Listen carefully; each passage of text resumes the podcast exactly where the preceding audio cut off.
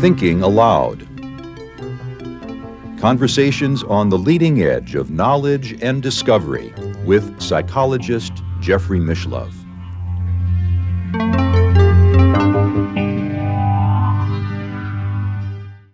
Hello and welcome. I'm Jeffrey Mishlove. Today we'll be exploring the bishop and the medium. And by that I mean Bishop James Pike, the Episcopalian Bishop of California, and Ena Twigg, the British medium. It's a great story of high drama, uh, but larger than that. We're going to be looking at the life and career of Ena Twigg and the relationship between the Anglican Church and the spiritualist movement. My guest today is Roy Stemman. He is the former editor of the weekly newspaper, The Psychic News, published in England. He is author of many books, including the big book of reincarnation, One Soul, Many Lives, Mysteries of the Universe, Surgeon from Another World, about which we've done a previous program, spirits and spirit worlds, healers and healing, spirit communication, and the focus of today's interview, medium rare, the psychic life of Ena Twigg. Roy is based in the UK, and now I'll switch over to the internet video. Welcome, Roy. It's a great pleasure to be with you once again. Thank you, Jeffrey. It's uh, good to be back with you. We're going to be talking about the life of uh, the great 20th century medium, Ena Twigg. And one of the things that uh, struck me right off the bat in reading your book about her, which I know was originally written back in, I think, 1971, is that uh, she was very close with the Anglican Church and helped to sort of bridge the gap between the spiritualist community and the Anglican uh, or the Christian community. That's correct. Um, but I think she would be the first to emphasize that uh, although she would probably have called herself a Christian, she was first and foremost a spiritualist and a medium. Um, it just so happened, I think, that the people that were being sent to her uh, and were hearing about her were uh, Christian ministers, um, people who um, were respected as uh, religious leaders, in fact. Uh, so it was, it was just, I would say it was luck more than design. Well, you had the know, forward to your book written by the, if I remember correctly, the Bishop of Southwark. Yes, we pronounce it Southwark, but that's the English pronunciation. Um, the Bishop of Southwark, Mervyn Stockwood, uh, was a very uh, influential person in the Anglican Church. Uh, he had an interest in the paranormal and in psychic research. And he and the canon who was uh, working with him at the at uh, Southwark Cathedral, which is just in South London. Um, his name was Canon John Pearce Higgins. Both had um, a, an interest in psychic research and were looking to find evidence from from good mediums, and so inevitably they were attracted to uh, to Ena Twigg. And one of the things you report in the book, an episode that I found really fascinating, is the uh, committee that was set up by the Archbishop of Canterbury back in the 1930s to investigate spiritualism and report upon it. That's right. Um, I should explain that I uh, came to know Ena Twigg at a time when I was assistant editor of an, a weekly spiritualist newspaper called Psychic News. Um, and so we reported on her meetings uh, and on uh, uh, readers who had been to have sittings uh, with her. Um, and it was Psychic News which, way back in the uh, 30s, if I remember correctly, uh, challenged the Church of England to publish a report that it had prepared uh, into spiritualism. So it, it had, I wouldn't say it was a secret report, but because people obviously knew it was happening and they were investigating it. Um, and everybody expected that the church's report on spiritualism uh, would be published once it was concluded. And instead of it, they sat on it. And you might ask yourself, why would they sit on a report having uh, proclaimed their interest in examining spiritualism? Uh, and the answer you might come up with is that the conclusion of the report wasn't what they were expecting. Uh, in fact, it, it was favorable to spiritualism, uh, whereas most Anglican uh, uh, ministers would were dead against it. And if you said to a, a minister in the church, I think I'm going to have a sitting with a medium to see if my dead mother or father can communicate, they would have warned you against the perils of doing so, and uh, dreadful things might happen to you. Um, so, Psychic News got its hands on a copy of the report, um, and it did so clearly from an, somebody who was on the committee who was unhappy with the fact that having put all the effort into exploring spiritualism uh, and the evidence for life after death, the church was not prepared to then publish the findings. So Psychic News broke, broke the news on that.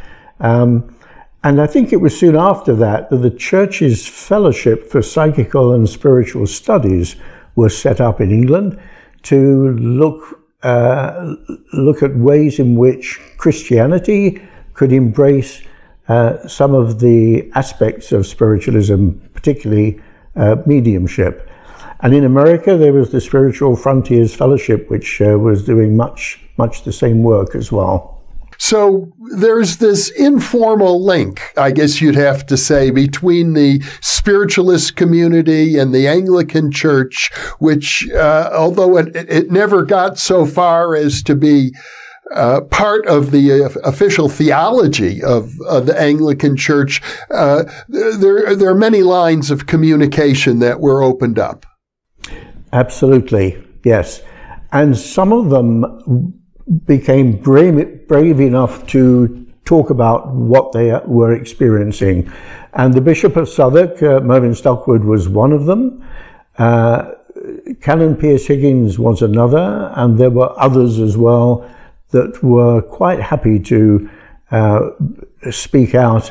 In fact, um, both of them were quite unconventional in, in their approach even to Christianity. Um, for example, Canon Pearce Higgins uh, made made it public at the time he became a canon of Southwark uh, Cathedral that two of the articles of Christianity that he was supposed to sign up to, he was he did not agree with, um, and he made that very clear. He became headline news in the newspapers uh, a lot of people wanted him kicked out of the church, but he stayed on and uh, and and did a very good job of making people aware of spiritualism. And he and uh, Mervyn Stockwood together uh, found Ena Twigg to be a very useful medium uh, to send people to when they had members of the congregation or others who were distraught at having lost somebody, and the Christian message of uh, life after death uh, just wasn't sufficient. People were looking for real evidence that somehow their loved ones had had survived, and they were quite open about that, which was uh, which was good for spiritualism and for Christianity as well.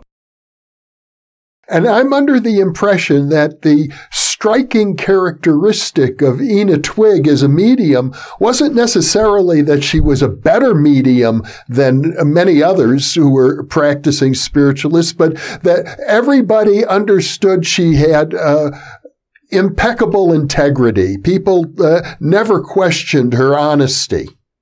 That's correct. Though I have to say that Canon Pearce Higgins was very much a psychical researcher as well as uh, a Christian minister. And he was quite prepared to criticize aspects of her mediumship.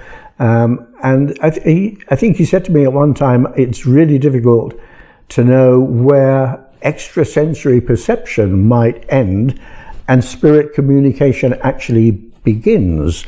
Um, and I think this is a problem that anybody that's had a sitting with a medium um, will, will have come across. They'll be thinking he or she is reading my mind and dressing it up to sound as if it is a spirit communication. Um, but as far as uh, the Bishop of Southwark was concerned, he was absolutely uh, convinced of her integrity and certainly, and we're going back a long time, so it was the days before the internet and all the easy ways of doing research about people. And quite often, individuals that went to sit with Ena Twigg uh, hadn't, their, their identity had not been given to her. So, for example, uh, Canon Pearce Higgins and uh, Mervyn Stockwood both took people to her without giving her any information in advance. So there was no way she could have prepared for uh, looking looking for any evidence, and uh, and the results were always significant, I must say. Well, let's talk about uh, Ena Twigg's background.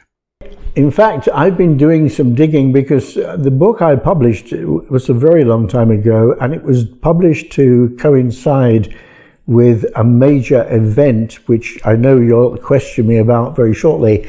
Um, uh, so I won't touch on that yet. But uh, that event led to my writing the book. Um, I've now had access to the Psychic News digitized archive, which goes right back to 32.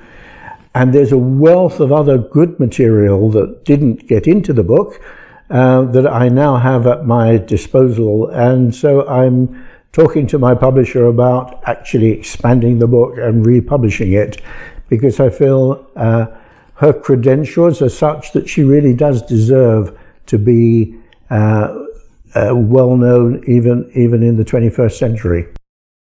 She died, as I recall, sometime in the 1980s. That's correct, yes. And her husband, Harry, uh, predeceased her by about five or six years, I think. Uh, and they were a remarkable team. They, they had begun in spiritualist churches as healers. Um, and there's a particularly nice spiritualist church in central London called the London Spiritual Mission. And they both worked there uh, as healers for a long, a long time.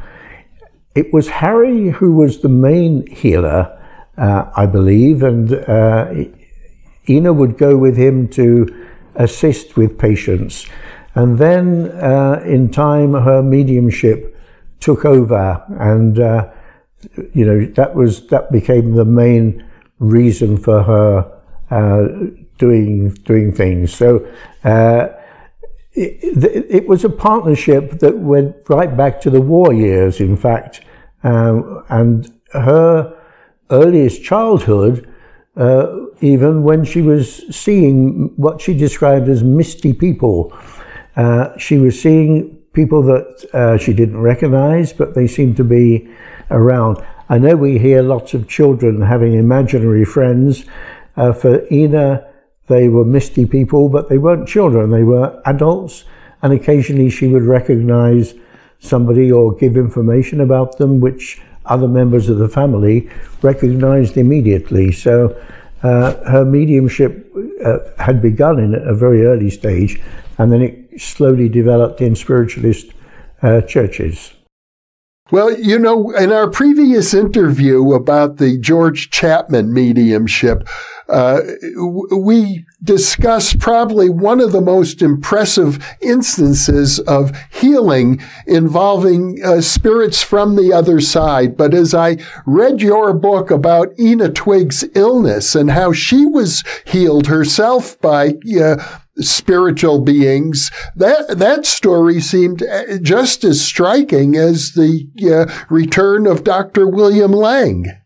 It was a turning point in her life because uh, I think everyone was expecting she would she would die, uh, but she was told that that wasn't going to happen. She had a mission to fulfill. Uh, and slowly she she recovered from, from it, and she attributes that to spirit helpers who, who were with her.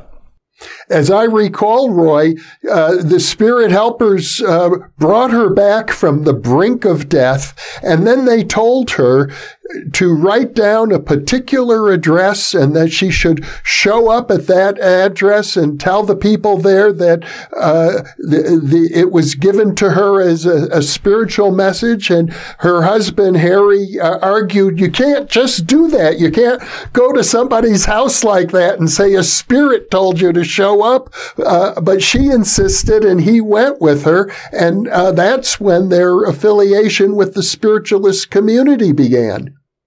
That's right. And in, also, she, uh, there was a, a famous London medium called Louisa Bolt.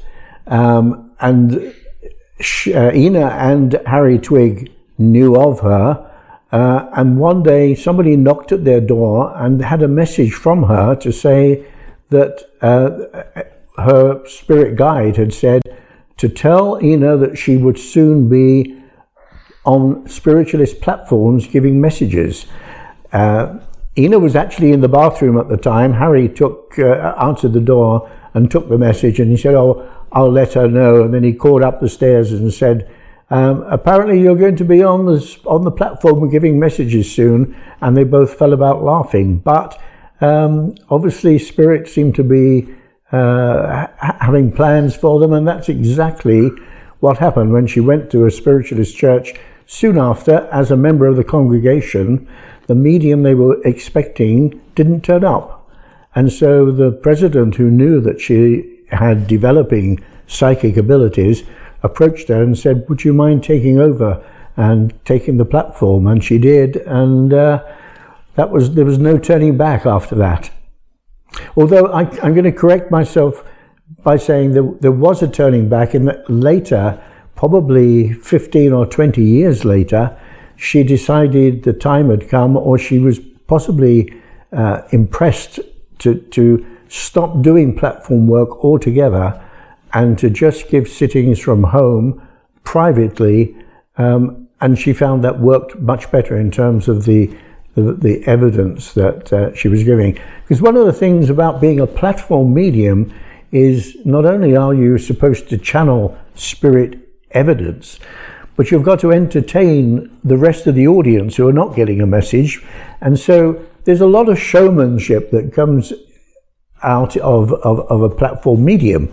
Um, and they do it very well. Uh, and that's, it's, that's not to denigrate their abilities, but it is a, a way of communicating uh, with everybody that's present. For Ena Twigg, she found being at home in what she called her sitting room, which was a room just for sittings with uh, people that came for, for evidence of a life after death, um, she could get much better results just with, within that calm, quiet uh, interior.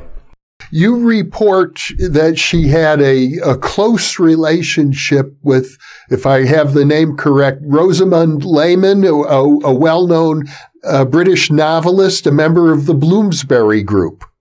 That's right, and that that came about um, purely by chance. Uh, Rosamond Lehmann had no interest in spiritualism uh, until her daughter Sally died of polio uh, she and, and, Sally and her husband were living in Java at the time, and uh, the th- that was a devastating loss. I think from from within a, a week or two of being uh, diagnosed with polio, Sally died. Uh, and for, for Rosamond Lehmann, whose books, uh, one was called Daddy, Dusty Answer, I remember, um, were were, were, were bestsellers, certainly, but they also were very influential uh, at the time in, the, in their willingness to explore all sorts of social uh,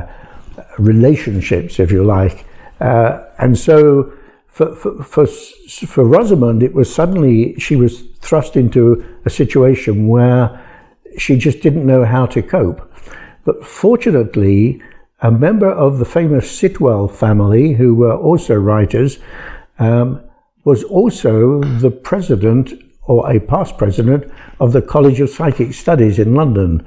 Now, she, when she heard that Rosamond's daughter had passed on, sent her a letter and said, You really should go and see Ena Twigg. And a sitting was booked, and uh, Rosamond went. Uh, I don't know whether she had high hopes or not, but it was a very evidential sitting. Sally gave lots of interesting information, including Ena Twigg said, I don't know, I don't understand why, but she's showing me uh, the war god. now, the, the name of the war god is uh, Wotan. Have I got that right, or is it Wogan? I'm trying to remember which is which is which.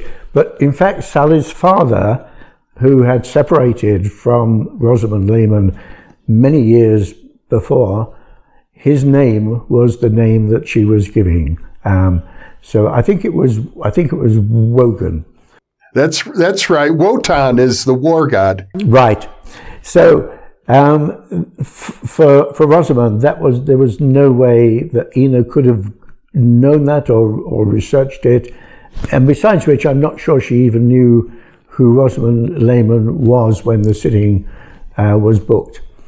And so Rosamond Lehmann went on. Uh, I think her very next book that she wrote was about her spiritual uh, the spiritual revelations of discovering that, that, that life continued after death, that she'd been able to speak to her daughter Sally uh, through a medium, and uh, she then did everything she could to help other people. Uh, one of the other people in, my, in the book I wrote, Medium Rare, tells the story of having a letter from Rosamond um, when she just when she um, I think Rosamond had learned that this lady's son had died on a motorbike. She contacted them. Uh, the, the woman, I think, wasn't really in favor of sitting with a medium, but she decided to go and got wonderful evidence. And I, I interviewed her and included that material in the book as well. So um, Rosamond Lehmann then went on to develop automatic writing. So this is where her hand is controlled and spirits write through it. And Sally uh, began writing through her mother's hand, and she and another uh, writer, uh, automatic writer, collaborated on a book, and it was called Letters from Sally. Now, from a skeptical point of view, one would argue that probably most of what was given through uh, Rosamond Lehmann's hand by Sally was something that Rosamond would have known as well. Um, but uh, we can argue about that. Uh, there'll be skeptics and there'll be believers, and all that matters is for Rosamond Lehmann, she was uh, so impressed with the evidence for spiritualism and Ena Twigg's mediumship in particular she, that she just made herself available to help promote spirit truths as widely as possible. Now we should get into the story of Bishop James Pike. And it's interesting that you, you referred to this uh, canon whom, whom you know, uh, Pearce Higgins, I think, uh, who refused to uh, acknowledge all of the articles of faith of the Anglican Church. And Bishop Pike, as I recall, was similar in that regard. He was uh, one of his famous quotes was, uh, "We have too many beliefs and not enough belief." Yes, uh, yes, there was a lot in common between him and Canon Pearce Higgins, and indeed Mervyn Stockwood as well. I would say, um, although uh, the Bishop of Southwark was, because of his position, I think was was less uh, publicly critical of some some beliefs. But yep, uh, Pearce Higgins risked being thrown out of the church when he said what he did. But um, he he was adamant that. Uh, and one of the things he he refused to sign up to in the Christian belief was the, the fact that that Jesus went to heaven w- with his flesh and bones. He said, you know, he went, he would have gone as a spirit, uh, like like the rest of us. Um, but certainly, um, Pearce Higgins was instrumental in helping Canon, uh, sorry, uh, Bishop Pike uh, get the evidence that came um, from his son. And the story it might be well known by people hearing this discussion, but basically, uh, Bishop Pike was invited by Mervyn Stockwood to give uh, a talk at a convention of British clergymen uh, in in Essex, um, and he invited uh, Pike to to talk about his own as an Episcopalian what his beliefs were, which were very much the same as the Anglican uh, belief here in the UK. Um, and so he, he did. He, had, he talked about uh, generally what his beliefs were. And his son, Jim, um, came with him, but they stayed in a, in a flat in Cambridge while they were visiting England. And then Jim flew back to the States um, and sadly and tragically uh, checked into a hotel in New York. He bought a gun and he committed suicide. And that was obviously absolutely devastating for for Canon uh, for, for Bishop Pike.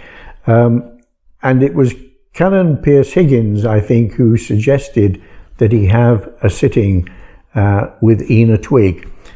In the meantime, uh, Bishop Pike and people that were with him on the trip to the UK uh, began noticing very strange things that were happening uh, in the apartment, uh, and they took them to be signs from Jim uh, that he was still around and that his spirit was there. Uh, and they actually drew up a list of 55 different items uh, that they couldn't explain, that they thought were not normal happenings. Um, so, but eventually, uh, um, a sitting was arranged with with Ena. Pearce Higgins drove Bishop Pike to Acton for the sitting, and he he was there and made copious notes of what was said. Uh, it was extremely evidential. Um, and I got to meet Bishop Pike um, probably about a year after that event. And Pearce Higgins incidentally shared all his notes with me in the preparation of the book I was writing. Um, and Bishop Pike confirmed uh, that there were things that uh, his son had told him that Ena Twigg just could not have known or, or guessed. Um, so he was totally convinced that uh, uh, his son had lived on. Uh, and one of the other communicators was Paul, Paul Tillich, who was a theologian who was greatly respected by uh, the Episcopalians generally and by Pike in particular. And I think uh, Tillich uh, wrote a foreword to one of Bishop Pike's books, and he communicated uh, through Ena Twigg as well. Uh, and he happened to be the godfather of Jim, who had committed suicide. There were, so there were meaningful links uh, between those communications. Of course, Bishop Pike at this point famously gave up his position as, as the Bishop of California in order to pursue his studies of uh, spiritualism and, and develop new theology. And of course, he was already a very liberal theologian to begin with. That's right. Uh, uh, and psychical research was one of the things he wanted to explore in much greater depth. So so he had the freedom to do that uh, uh, outside the confines of the church. he was also very interested in, in researching some of the origins of the church and the church's teachings. So he went off uh, to the Holy Land to look for uh, more evidence uh, with uh, with his wife Diane, and uh, uh, that sadly is where the story for him comes to an end in this life. Um, and but it became a very important headline grabbing uh, story for newspapers around the world. Well, and before his tragic death in, in Israel, he and uh, Diane Kennedy, who hadn't yet uh, become his wife, co-authored uh, a book called The Other Side. It was a bestseller uh, in the United States, probably around the world, and it it documented a range of his uh, spiritualist communications with his son and with Paul Tillich, and not just through Ena T- Twigg, but through uh, other mediums as well. That's right. Um, Arthur Ford was one of them, and he, in fact, uh, had a TV uh, reading from Ford, um, which caused, again, more headlines around the world. Uh, there are some questions about the how accurate that was, or how much Arthur Ford might have known in advance. Uh, and I think it's reasonable to have those doubts. I have those doubts every time I see a medium on television because I, I've been involved in some television programs myself and I know how much the, the people behind the scenes are looking for the right result. And uh, uh, the only evidential sitting, as far as I'm concerned, is one that happens in private and preferably without the medium even knowing who it is they're going to sit for uh, before the before the, the sitter arrives. So, um, but yes, uh, I mean Bishop Pike probably did more for spiritualism um, in many respects uh, than the the many other mediums and spiritualists uh, of his time. But it was just it, his story was so. Um, I think a lot of people empathized with him because there are so much in the teachings that people find hard to believe. Spiritualist teachings seem to be more uh, rational, if you like.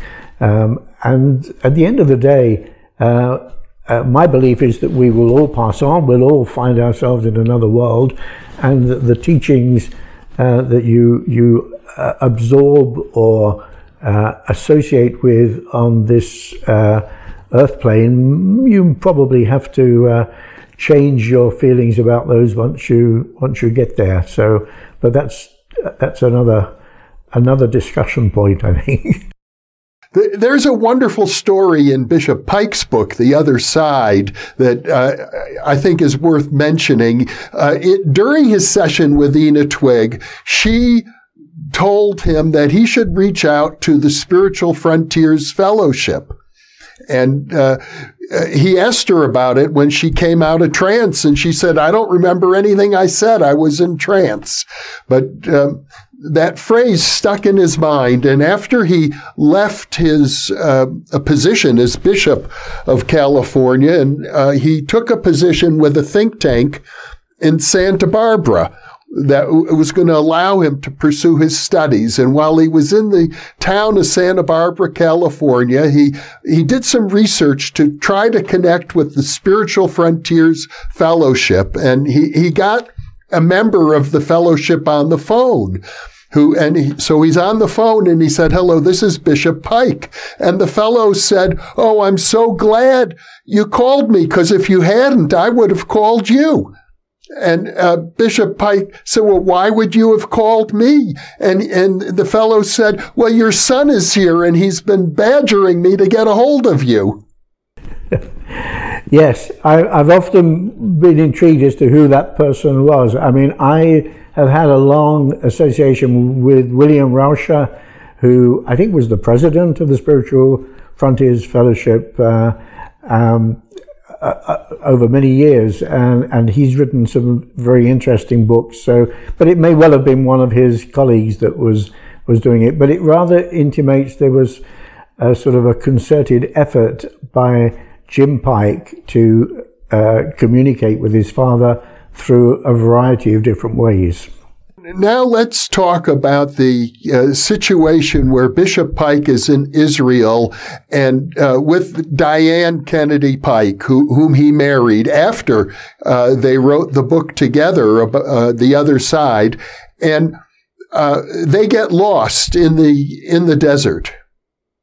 And everybody was wondering what had happened. I mean, they, they'd gone, they weren't very well prepared for a trip into the desert, it has to be said. I think they only had a litre of water or something, and they just assumed they could follow a road around and uh, whatever. But they suddenly found they were in the middle of a desert, the road ran out, and uh, they had very little water, very little fuel by then, I should think, as well. Um, and in the end, uh, Diane decided she needed to go and try and find help, and, uh, and Bishop Pike remained with with the car, uh, and that became headline news again around the world. Um, people wanting to know the latest on uh, on him. And I had a call from Ena Twigg at, uh, at that time to say that she had had a message from James uh, Pike, uh, Bishop Pike. Um, and I said, You mean a spirit message? Uh, has he passed? And she said, We think he has, but he's he could just be midway. It could just be he's in a in a really poor way, uh, and hopefully they'll find him. And she said, We've got it on tape. Come over and listen. So I went over uh, immediately. She lived in West London. It was about a 25 minute train journey from, from the office of Psychic News. Um, I listened to the tape and what was what was said, and she described. She said, "What happened?" She said, "I feel very strongly that he's very near to death, but I, I feel he's tried to climb up. He's been trying to climb up a, the cliff or something, which didn't sound to me as if that was very a very likely explanation. I thought he's more likely to uh, just lie down in the shade of the car, uh, waiting for someone to come and rescue him. Um, but I understand that when his body was eventually found, uh, and there were signs that I think the autopsy reckoned that he had been trying to climb uh, to, to get a vantage point up uh, from from where the car was. Um, so, uh, but certainly Ena Twigg seemed to be confirming that his he had passed on before his body w- was found, um, and quite quickly she was getting communications from him. And I know Diane, as soon as she could come to London, had sittings uh, with Ena, and she was able to speak to him again uh, through him. And I got to see Diane probably a year or two later when she was in London and uh, was able to get more information about that period. And she herself wrote a book about those experiences as well. So there's an awful lot of record about uh, uh what happened to them and uh, Ena Twigg's involvement throughout. Yes, this all occurred, as I recall, back in 1967, and I uh, remember it well. This was all over the uh, the television news. It, it, was the big story of the day at the time. Absolutely, and uh, Bishop Pike's name wasn't that well known here um, until probably until Bishop, uh, the Bishop of Southwark began to refer to him as well, and then uh, the newspapers and the TV pick, picked up the story, and it became an international story as well. Um, but the the psychic elements were usually included, I think, in all those stories, which was quite an achievement, really. Um, some of them were skeptical, inevitably, um, but at least it showed that a bishop of his standing was prepared to have sittings with mediums and also was was able to declare that he had been uh, had received evidence from his dead son. So it remains one of the best uh, uh, stories related to religious outlook on spiritualism uh, that there has been in the last century, I would say.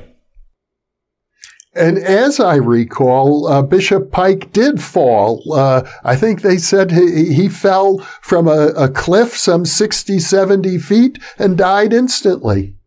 I can see now as we're talking, I can picture Ena Twigg actually standing up and demonstrating how she she'd felt he was clambering up. Uh, and so she'd actually got that spot on how would you evaluate her career at this point? You uh, must have uh, interviewed and known dozens, if not hundreds, of uh, British mediums. Uh, I, I have to imagine that she ranks among the very best.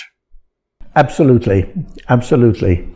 Um, I mean, she she was a good friend. She was she was a lovely lady. She was a bubbly lady. She was very talkative. Um, we always, if the phone went in the office at Psychic News and the operator said, Oh, Ena Twigg would like a word with you, um, your heart sank because you knew you wouldn't get off the phone for at least an hour. You knew that she would tell you that all sorts of wonderful things had been happening to her, but she wouldn't be able to tell you anything. She wouldn't be able to name names or give any clues at all. But it, she was just so uh, smitten by her own uh, abilities to be able to put people in touch with their departed relatives. She just, after sitting, she just wanted to tell somebody, and, and we were often at the at the end of that. Um, and as a journalist, you know, one of the things you learn in the early days is if somebody says, I'm going to tell you something, but don't tell anybody else, you say, I don't want to hear because I might have to break that. If somebody else tells me the same and I publish it, you'll think I'm repeating what you've told me. Uh, so, it, you know, we found ourselves in a difficult situation. But she was, she was, uh, she was very, very good, very, very kind. Uh, she actually uh, officiated at my wedding. Uh, she was a minister of uh, uh, spiritualism, so she was able to do that.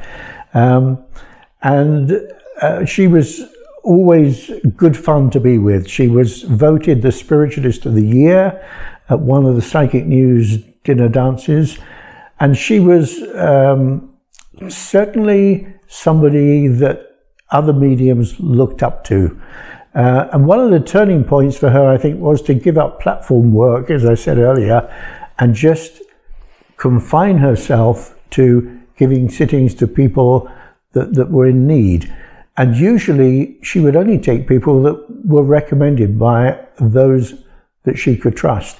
And one of those people were, was Paul Beard, who was the, uh, the president of the College of Psychic Studies in London. Um, I knew him very well. Uh, he sent many people to Ena uh, and and wrote uh, a tribute to her in, in my book as well. Um, but every every medium is different. Every medium has a different way of working. Um, all I can say is that from everything I saw and heard about Ena uh, and the sort of caliber of the people that were giving that testimony, uh, there is no doubt that she was one of the best uh, clairvoyants, clairaudience uh, that, that we've had, uh, certainly in the last uh, 50 years or so. And we've had plenty of very good mediums, but there is something about the quality of her, her work that makes her stand out. I understand she lived very modestly. Yes, she lived in. She and Harry lived in a a, a, a house in a, a, terrace of houses in in West London. Uh, her front garden had some beautiful rose bushes, and if I had arranged to go and see her, um, incidentally, I never ever had a sitting with her. Uh, I never had any evidence from her.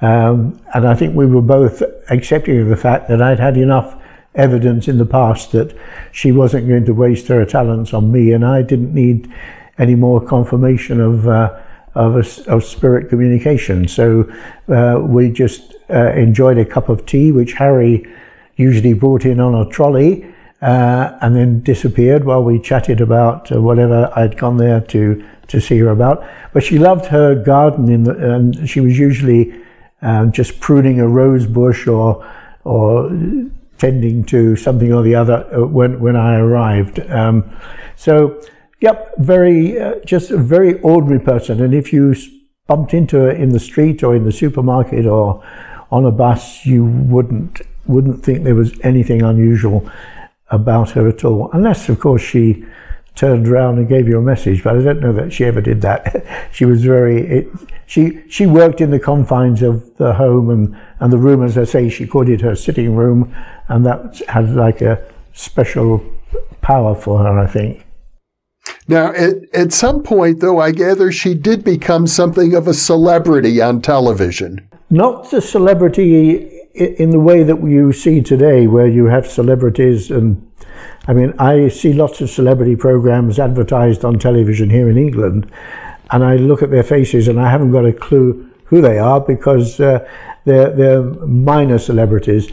Um, Ena Twigg was a celebrity in as far as if a television producer wanted to produce a program about spiritualism and mediumship, she would be one of the first people that the researchers would contact. And I'm pleased to say that she did uh, usually agree to do so.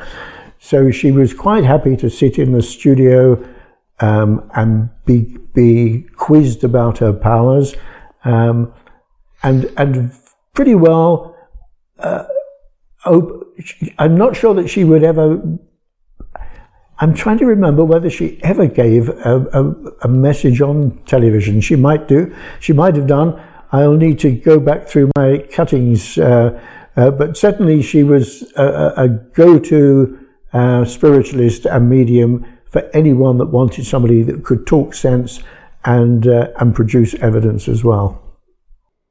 Yeah, I seem to recall from your book that occasionally the television interviewers would, would have an object of some sort that belonged to a particular person and they would show it to her on camera and ask her to uh, contact the owner of the object or say something about the object.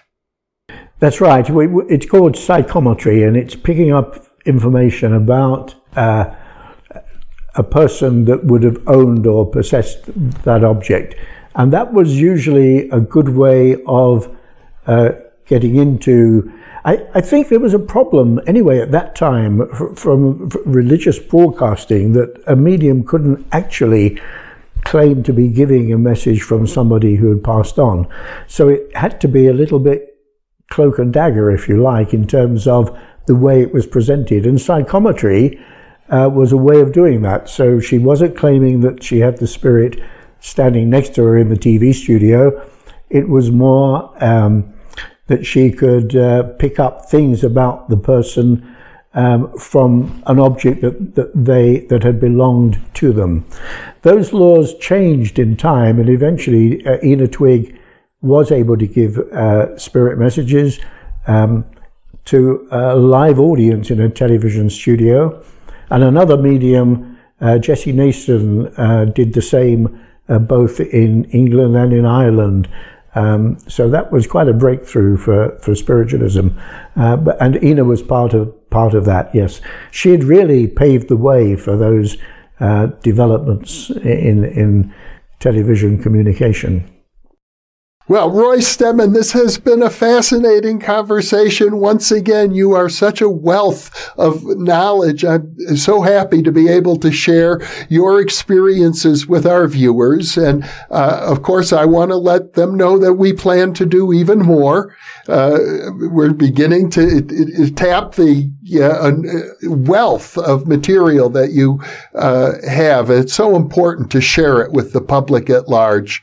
Roy, thank you once again for being with me today. Thanks, Jeff. I'm pleased to have been able to, to share a little bit of what I can remember. thank you. And for those of you watching or listening, thank you for being with us.